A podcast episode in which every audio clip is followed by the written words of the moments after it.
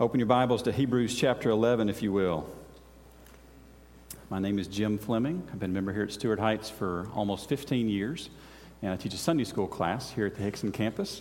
Uh, the staff asked me last week to speak to you this morning. I'm very excited and grateful and honored to be here. And if you don't like today, Gary and Daryl and Brian will be back next week, so don't worry. Hebrews 11 is known as the uh, Hall of Faith because it celebrates so many different believers. And it is really just this amazing list of Old Testament events that is almost mind boggling. So, Hebrews 11, we'll start in verse 1. now, faith is the substance of things hoped for, the evidence of things not seen. For by it the elders obtained a good testimony. By faith we understand that the worlds were framed by the word of God, so that the things which are seen were not made of things which are visible. And then starting in verse 4, we see this list of Bible celebrities. In verse 4, it says, by faith Abel. Verse 5, by faith Enoch. Verse 7, by faith Noah. Verse 8, by faith Abraham. Verse 11, by faith Sarah. Verse 17, again, by faith Abraham. Verse 20, by faith Isaac. Verse 21, by faith Jacob. Verse 22, by faith Joseph. Verse 23, by faith Moses. Verse 24, by faith Moses. verse 31, by faith the harlot Rahab. Verse 32 What more shall I say? For the time would fail me to tell of Gideon and Barak and Samson and Jephthah, also of David. This list is so famous that David is an also in the list. All right? So just, just wrap our heads around that. And Samuel and the prophets who through faith subdued kingdoms, worked righteousness, obtained promises, stopped the mouths of lions, quenched the violence of fire, escaped the edge of the sword, out of weakness were made strong, became valiant in battle, turned to flight the armies of the aliens, and women received their dead raised to life. And people said, that was weak. People said, Amen. Amen. This is incredible. This is absolutely unbelievable stuff. Things that I wouldn't believe if it wasn't actually in the pages of Scripture. But the problem it's not really a problem. The transition is that period after the word again. Because at that period, everything shifts. The next word is others. If you write in your Bible, circle that word others. Others were tortured. Well, that doesn't sound incredible. Not accepting deliverance. They might obtain a better resurrection. Still, others had trial of mockings and scourgings and chains and imprisonment. They were stoned that, that doesn't sound incredible. They, they were sawn in two. They were tempted. They were slain with the sword. They wandered about in sheepskins and goatskins, being destitute, afflicted, and tormented, of whom the world was not worthy. They wandered in deserts and mountains and dens and in caves of the earth. And my question for you this morning is what were their names? What were their names? Bible doesn't say, does it? We don't know. So if I had to split Hebrews chapter 11 up into two different sections, and if you're a blank filler outer, here's your first blank. God gave faithful heroes. He gave faithful heroes. These are all the names that are listed in Hebrews chapter 11. These are Bible characters that have flannel graph status. Now, some of you grew up in churches like I did, where you learned the stories of Scripture through flannel graph. And if you have no idea what flannel graph is, it's basically a fixed background where you affix characters and objects to it so that you can change the story week to week at a very low cost execution. All right? So that's what it's about. So we're going to take some great moments in flannel graph history. All right? So let's go to the next slide, guys. so somebody tell me who this is. That's Noah. How do you know it's Noah? It's a big ark in the back, right? This is not complicated. Yes, there's animals, there's a rainbow, right? It's Noah. Now, what you may not know is that this river is also the Jordan River where Jesus is going to be baptized next week. It is. It transitions that way, right? This is the beauty of flannel graph. You got this background, you use it for a lot of different things. But the thing I want you to remember is that only the celebrities got flannel graph. Noah's got flannel graph. Let's go to the next slide. Here we see Jesus talking to his disciples. And I, have I never really understood as a kid why Jesus always looked like he was a real estate agent showing people property. But he, he's kind of got this here we go. Um, he's got his disciples there, and they're intently listening, which, if you read the scripture, this, this never happened, right? I mean, they're just squirrels running all over the place. So he's speaking to them. Uh, let's go to the next slide. We've got Jesus again with, you know, we're doing the thing. Who's he talking to here? That, what's in the kid's hand? Uh, do you see fish? I don't see fish. Do you see bread? No. But that's what you thought of, right? Because the picture is meant to bring you to the story to remember what happened here. Let's go one more. Flannel graph also could be really, really big. This is how my church did it growing up sometimes. We had these massive, massive sets of flannel graph. And I don't know if you can tell, but this dark object on the left hand side of the screen is actually a microphone stand. So it shows you this is probably like a six foot tall, 10, 12 feet long set of flannel graph. I mean, somebody took some, put some really serious time into this flannel graph. And I, I show you these pictures to talk about verses 4 through 35 because those celebrities have flannel graph. But 35b through 38 in Hebrews 11, we have to move past the flannel graph because there are no flannel graph pictures for those stories. There's no flannel graph pictures for somebody being sawn in two. How's that going to go over in junior church? Yeah, it's not going to go very well. So we're going to move past the flannel graph. So this second group of characters here in Hebrews chapter 11, God gave faithful others. That's your second blank. And their lives are reminders that life isn't always clean and neat. We have a real enemy who is fighting for keeps. There are stories with tragic earthly endings. So, what category do we fall into? What do you think? Are we, are we the heroes? Or are we the others? We're the others. We're absolutely the others. In case you didn't know it, the canon is closed. Scripture is being, has concluded being written. We, our stories aren't in there. We're the others. And that's okay. I came to the realization several years ago that when I die, CNN is not going to go interview my wife, which is really, she is extremely excited about that because she doesn't want any part of interviews. I, I actually, I'm not going to tell you where she's sitting unless she gets aggravated at me today. So we'll go with that. we are the others. We are the others. I'm okay with that because the Bible's not about us. The Bible's not about the others. The Bible's actually not even about the heroes. The Bible is about something, someone better. So I want you to watch a video with me for just a second here. This is an adaptation of Tim Keller's speech that he gave at the Gospel Coalition about eight years ago, and it's just beautiful. If you have ever wondered how these things are connected all the way through Scripture, this video will help us understand that. Who is the Bible about? It's about Jesus. Every solitary page is about Jesus. So when I walk you through this story here in just a second in Acts chapter 9, we're going to read about guys, and it feels like they are disconnected from the story of Jesus, and it, they are not. It is all about Jesus. Now, before I go there, I'm going to I'm going to step aside from what my prepared remarks were today. I'm going to talk about something that happened on Friday. Y'all know what happened on Friday, right? Yeah. Our Supreme Court said that sin is legal. Put it as plainly and straightforward as I can. They said sin is legal. Here's why this is a problem for me.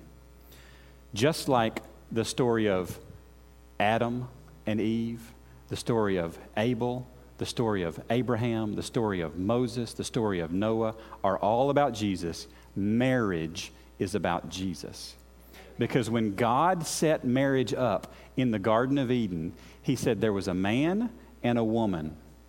And He did that so that, this is so beautiful, so that thousands of years later, when Jesus shows up, He could show us all what Christ's relationship to the church was all about. And when we mess with this, we mess with this. That's why we don't get to redefine what marriage is. Because when you do away with either the bride or you do away with the groom, it is no longer a picture of Jesus and how he loves his church. That's what it is.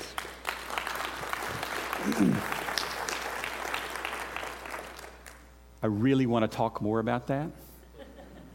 But I have a feeling that Gary and Brian and Daryl might just cover that topic over the next few weeks. So we'll, we'll let them walk through that. So if you didn't get your blank, the Bible is about Jesus. So flip over to Acts chapter 9. Acts chapter 9. I want to show you a story about the others, and I think they're fascinating. I think they're stories that we can relate to a little more than standing in front of thousands or millions of people and leading them through the Red Sea. I, that never really resonated with me, right? So, Acts chapter 9, I'll bring you up to speed. We're going to start in verse 23. But the first nine verses of Acts chapter 9 are Saul's conversion. So, Jonas, this is, this is Saul is a murderer. And if we had to use a word to describe the way in which he was doing things, the word that I would use to describe it was genocide. Because he had government backing to kill people based on their religious beliefs. That is genocide. Saul is converted. He sees the light on the Damascus Road. It's a beautiful story in Scripture. I think actually a, even a more beautiful story is the next 10 verses in 10 through 19, where Ananias comes alongside of him as he's blind, puts his arm around him, nurses him back to health, and introduces him to believers all across that city. It's spectacular because when you go from murderer to church member, you might need a friend. just, just a thought here, just a thought, right? So that brings us up to verses 20 and 21 and 22. Saul preaches. You're like, okay, we've put it in drive, we're rolling now. Now, most commentators think that there's actually a three year gap between verse 22 and verse 23, where Saul probably went to Arabia for a few years. If he did, great. Then he's been a believer for three years and a couple of months. If he didn't, he's only been a believer for a few months. And then we drop into verse 23. So look at verse 23 with me. Now, after many days were passed, the Jews, and at that time these were the enemies of Christianity, they plotted to kill Saul. See, Saul is now preaching Jesus instead of preaching against Jesus. The gospel is a beautiful thing.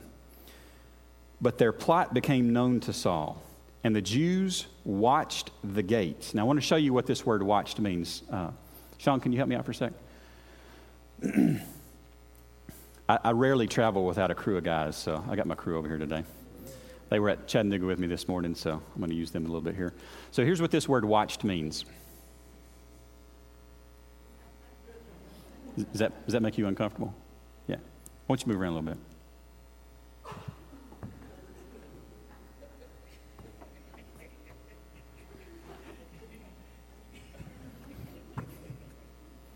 They were all up in his business. They were looking at the gate because they just assumed that the gate was how you would leave the city. Because that makes sense, right? There are three, four, one, two, three, four exits out of this room that you would normally think about. However, there are more ways to get out of this room. Let's see what these others came up with. Their plot, verse 24, became known to Saul, and the Jews watched the gates day and night to kill him. Then the disciples, I missed their names. What are their names? These are the others, right? We, I don't know their names. Then the disciples took Saul by night and let him down. Now, I want to explain this Greek word for you a second. It's actually got a really long definition for let him down. It means to send or to let down from a higher place to a lower place by slackening or loosening something.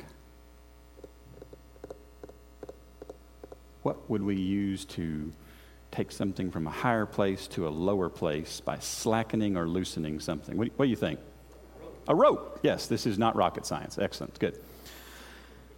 Let him down through the wall in a large basket. Really? That's interesting. They had to get him out of the city. Now, some of you might be wondering, through the wall? Like what? That didn't make any sense. Well, how, let me tell you about biblical architecture. Biblical architecture, there were houses built in the wall. So you had a wall around the city for protection. You had massive gates that were only opened and closed uh, at specific times. There were guards there to make sure the right people came through, the right people left. But the walls were very, very thick. They'd have an inner wall and then an outer wall, and people lived in between the walls. That's where your house was. They're called casemate walls. Wall here, wall here, you lived in between. That's what it was. Now, where would you put a window in a wall? High. Why high? You don't want the bad guys crawling in the window, right? I mean, this is, this, again, it's very, very simple stuff. So, when they talk about putting him in a basket and tying a rope around it and letting him down, this was not like the window at your first floor of your home. This is the window of your third floor of your home, where you'd look out and you go, nah, better not.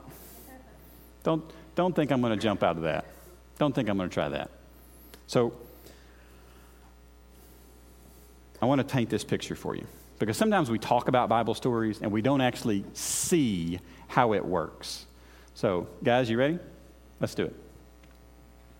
So, I went to Lowe's yesterday and purchased, and you're going to want to get to where you can see the balcony. So if you're sitting in the back and you can't see the balcony, I welcome you to stand up and move forward. You're going to want to watch this.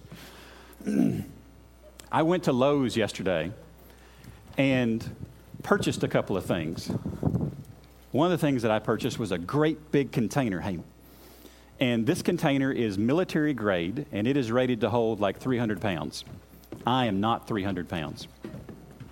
I also bought some rope the rope is rated to hold 400 pounds. I am not 400 pounds. It's pretty cool. The carabiners on the outside of this thing, are, i promise you, you want to watch this. So if y'all in the back, seriously, you can move up and you can see. the carabiners are rated to hold, uh, what do they hold, 250 pounds each? The 300 pounds, well, they were too expensive, so we decided not to go with that. Um, so, so here's basically the premise. There's nobody down there, right? Y'all good? Jonas moved. He left you there. I want you to note this, right? Hey, Jonas. That was kind of sketchy, man.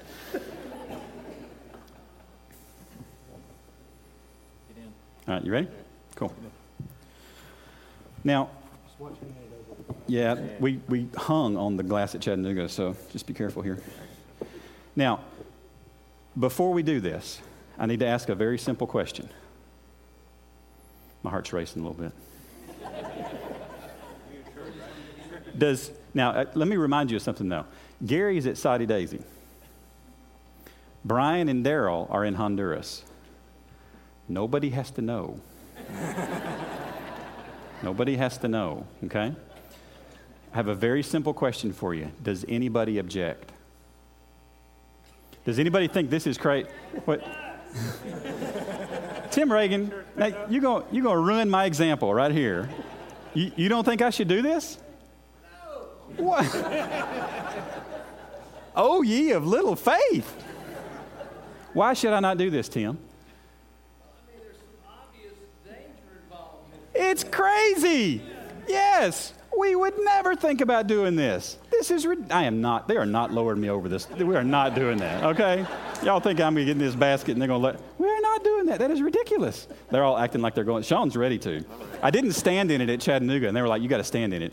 Al, Al, Al, Albert said Julie was telling him about my life insurance in the lobby and they're, like, they're getting a cut. So uh, I'm liable to go over the balcony or I don't know.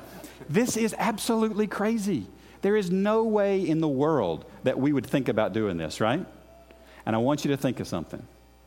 I want you to think about that first question that's on the screen right now. I want you to think about what was going through Saul's mind when they closed the lid on that basket and they started lowering him down. What was going through his mind? I have a couple ideas. I think the thing that was going through his mind the most was don't let go of the rope. Hold on with everything you've got, boys. Don't you let go of that rope. What happens if they let go of that rope? We have a mess. We have a real mess.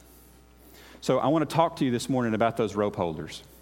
I want to talk to you how we relate to those rope holders how they are us and how we are called to hold ropes. So, performing this successfully, which they did, because we didn't read about Saul breaking any bones here, right? He didn't limp to the next town. Performing this took a couple of different things. The first thing it took was choice. They chose to do this. They chose to meet in the middle of the night. They chose to love. They made a choice to hold that rope. The second thing it took was courage. If these Jewish leaders were going to kill Saul for what he was doing, what do you think they were going to do to the guys that helped him escape? They would have died. Had they been caught doing this, they would have died. It took a whole lot of courage. This was still Saul. He doesn't become Paul for four more chapters. He's still a nobody. He's a murdering nobody. And they loved him. They welcomed him. They put their arm around him and they protected him. Now, if that's not inclusion, I don't know what is. Three, it took strength. They were strong. I don't know if you, the last time you picked up a grown man, they're heavy. Yeah, they're heavy. They were not too tired to do the hard work of rope holding.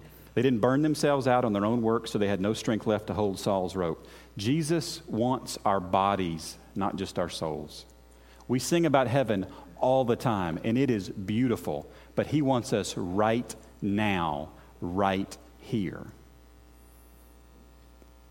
I got to believe that when Jesus said in the New Testament over and over and over again, love one another, that what he meant was not let's go talk about loving one another or let's study what the word love means and fill out a blank. I got to believe he actually meant love one another. And that requires showing up and holding the rope. Fourth thing cooperation cooperation. This happened by night. Somebody dreamed this thing up. Now, if you know your Bible history, this wasn't the first time somebody was let down through a window over a wall in a basket. This is actually the third time this shows up in the Bible. The first was the spies at Jericho. Rahab did that with them. The second, anybody know the second? David's wife Michal did it. And then the third here is Saul in the basket. So either these guys knew their Bible or they were crazy. Either way, they had to be crazy to go pull it off. They brought simple things a rope and a basket. Probably things that could be found in their houses, but sometimes simple is best. So you say, Jim, what's the point? What's the big deal? Why should I hold a rope? Number one, I don't know who's in my basket. See, they had Saul in the basket. They had a murderer in the basket who'd just been a believer for a very short amount of time. They didn't have the entire New Testament because Paul hadn't written it yet. They didn't know the rest of the story, and they cared anyway. They loved him. I don't know who's in the basket. I don't know who's in your basket. I don't know what God's going to do with them. I don't know what God's not going to do with them. But don't you dare let go of the rope. Number two, I might be the only one holding someone's rope. And if you're the only one holding on and you let go, boy, it makes it harder on everybody else because when that basket hits the ground, it makes a mess. And when somebody's at the end of a rope, we better hold on. Number three, someone is holding my rope. I want us to think about everybody in our lives holding our ropes. And for most of us, it began on this earth with our parents. Maybe you had a school teacher that held your rope maybe your siblings, maybe a best friend, maybe somebody you met in college. Maybe for some of you, maybe your kids or your grandkids. I want to talk about my rope holders this morning. The first one's my wife. I, this is going to shock you, but I am hard to love sometimes. I know this is just shocking, right? But I really am. I make it extraordinarily difficult to be loved at times. And she holds the rope, she supports, she's there with me walking right there with me. Half the time telling me to get out of the ditch, but walking right there with me.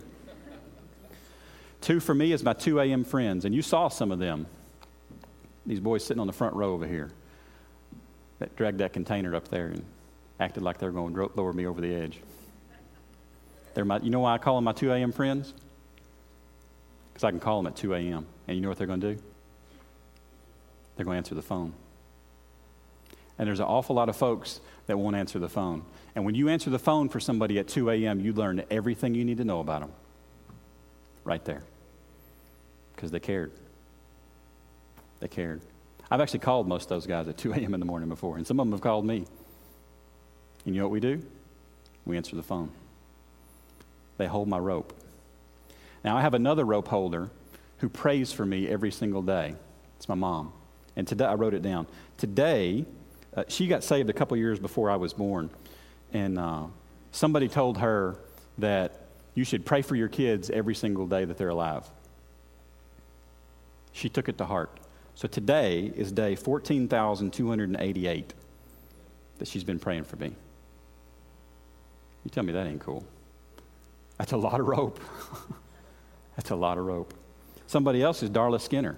I told this story. I'm going to get tore up now. I told this story in Sunday school class maybe six years ago, something like that, Jules. And Darla comes up to me afterward, and she said, uh, Well, sounds like a big job. I'm going to help your mom out. And she's prayed for me every day since then. Hold my rope. It's beautiful. Now, if you look at these three bullets up here, does it feel like I might be leaving somebody out? Who am I leaving out? Actually, I'm not going there yet. I'm going there in just a minute. Who's holding my rope? There we go. Jesus. If you know anything about me, we are not going all the way through any type of a lesson without talking about Jesus. So, Jesus is holding my rope. And the beautiful thing is, just as we saw in that true and better video, Jesus is the true and better rope holder because his hands never get tired. His will is never broken. His resolve is going to take place. And his execution is flawless. And he has promised to the believer to never let go. He will never leave us, he will never forsake us. He will always hold our rope.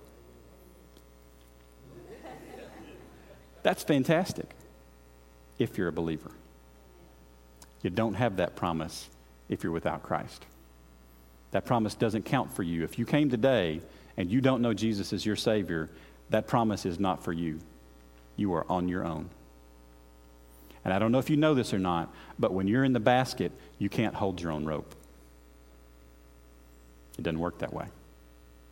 You've got to have somebody to hold your rope. So you might ask, well, whose rope can I hold? That's a great question. Let me give you some ideas. I think you can hold the unbeliever's rope that's sitting on your handout. There's somebody that you work with, it might be somebody in your family, it might be somebody that you go to school with, but you can hold their rope. You can witness to them, you can pray for them, and don't let, you, don't let go of that rope. Don't let go of that rope. You can hold the believer's rope. You can support the members of Jesus' church. And I'm not talking about Stuart Heights. I'm talking about Jesus' church. It's much bigger than Stuart Heights.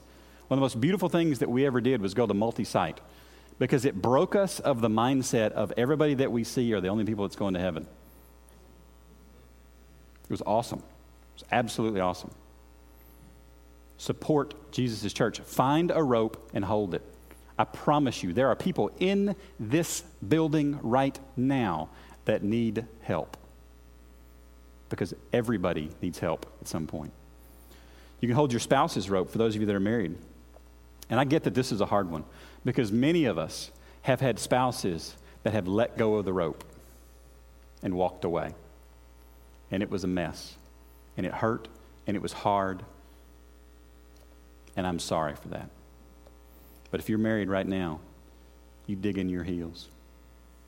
You brace yourself and you hold that rope. Don't you dare let go of that rope. And if you've got kids, you hold their rope. Our enemy is described as a lion roaming around looking for someone to eat. If the Chattanooga Zoo called the news and said, We just let go all of our lions, they're roaming the streets. And the news comes on and says, Lions are roaming the streets in Chattanooga. I can promise you that nobody is going to say, Kids, time to play outside.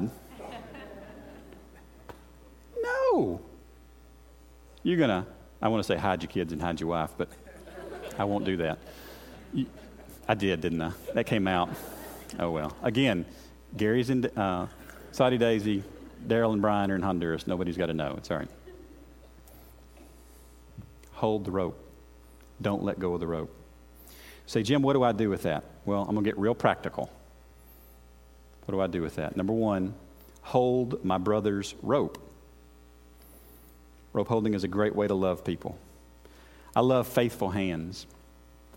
I love faithful hands that show up early and set up.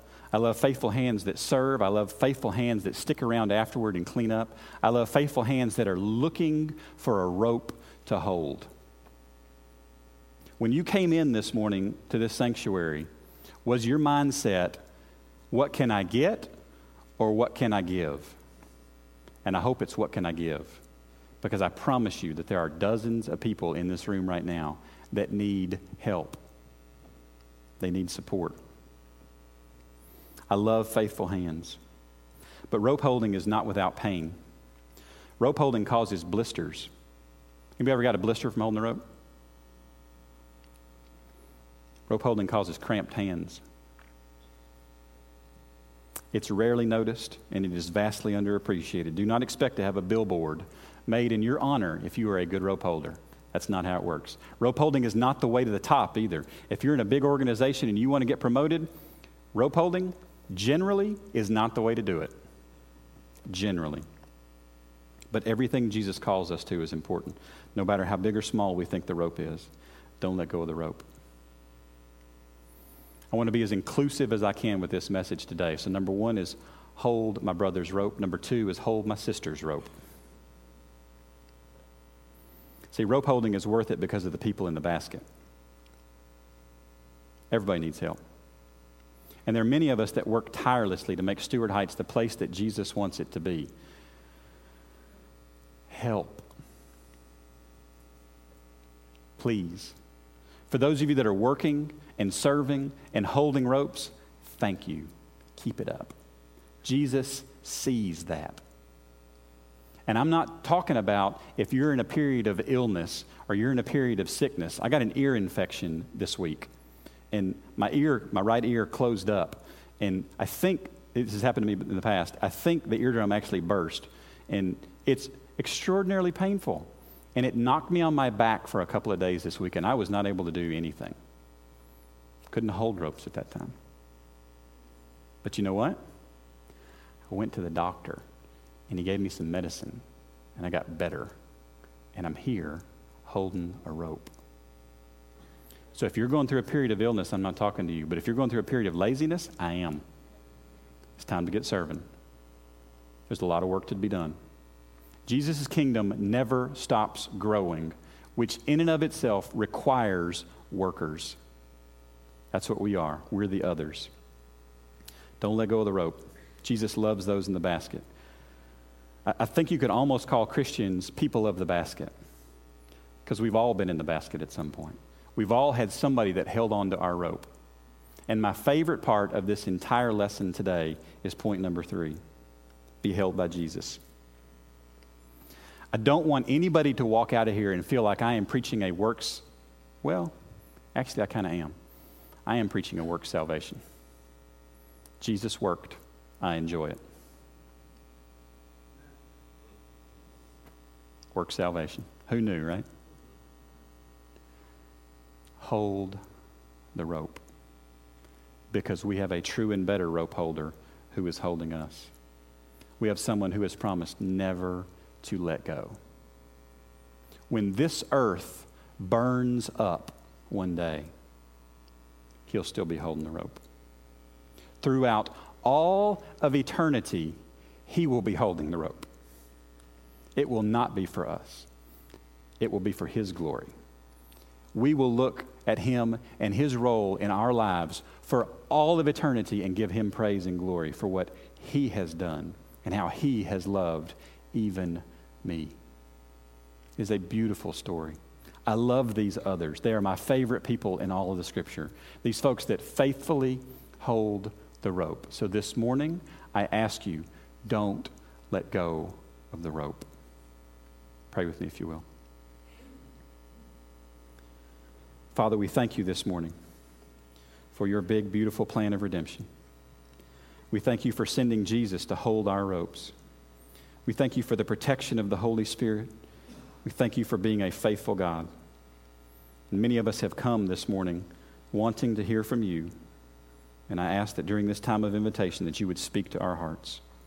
Convict us where we have been ungrateful to you for faithful rope holders in our lives. Burden us with a strong desire to faithfully hold our brothers and sisters' ropes. And help us to see what a beautiful Savior Jesus is for eternal faithfulness in holding our ropes.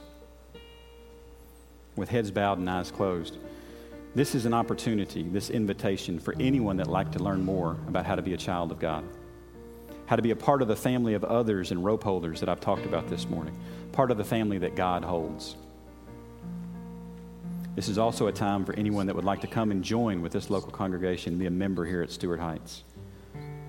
We need rope holders, and we'd love to hold your rope. Perhaps you've been waiting to be baptized and take your first step of obedience in Jesus as one of his children. Whatever it is, you are welcome here, and you have friends here at the altar to help. Maybe you need to come forward this morning and thank God for a rope holder in your life.